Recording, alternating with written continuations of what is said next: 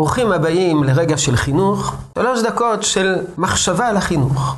ראינו אתמול שהחינוך המדעי של התינוק בן יומו קודם לח... לחינוך הפשוט.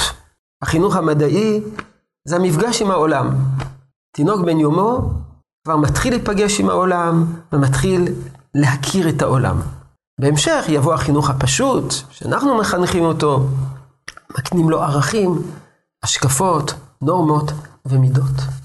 האם ישנה משמעות לכך שהחינוך המדעי, המפגש שלו עם העולם, קודם לחינוך הפשוט?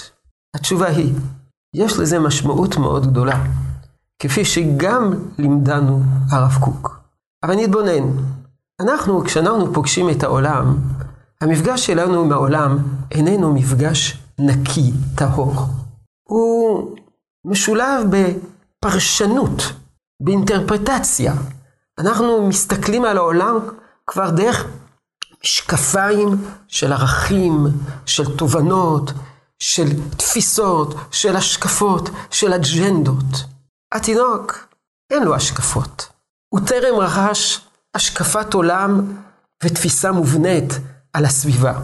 הוא קולט את העולם רק באמצעות החושים בצורה נקייה.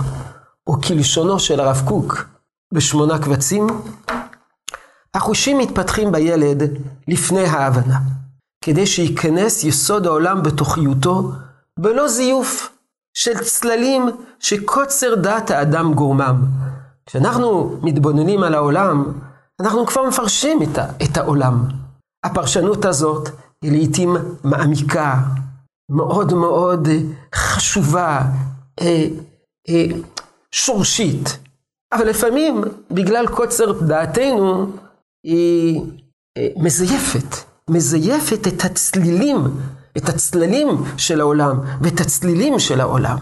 רק את העולם האורגינלי מוכרח הוא התינוק לקבל. העולם טבעי, במקורו, בלא ביאורים, ליגמר והדר ליסבר.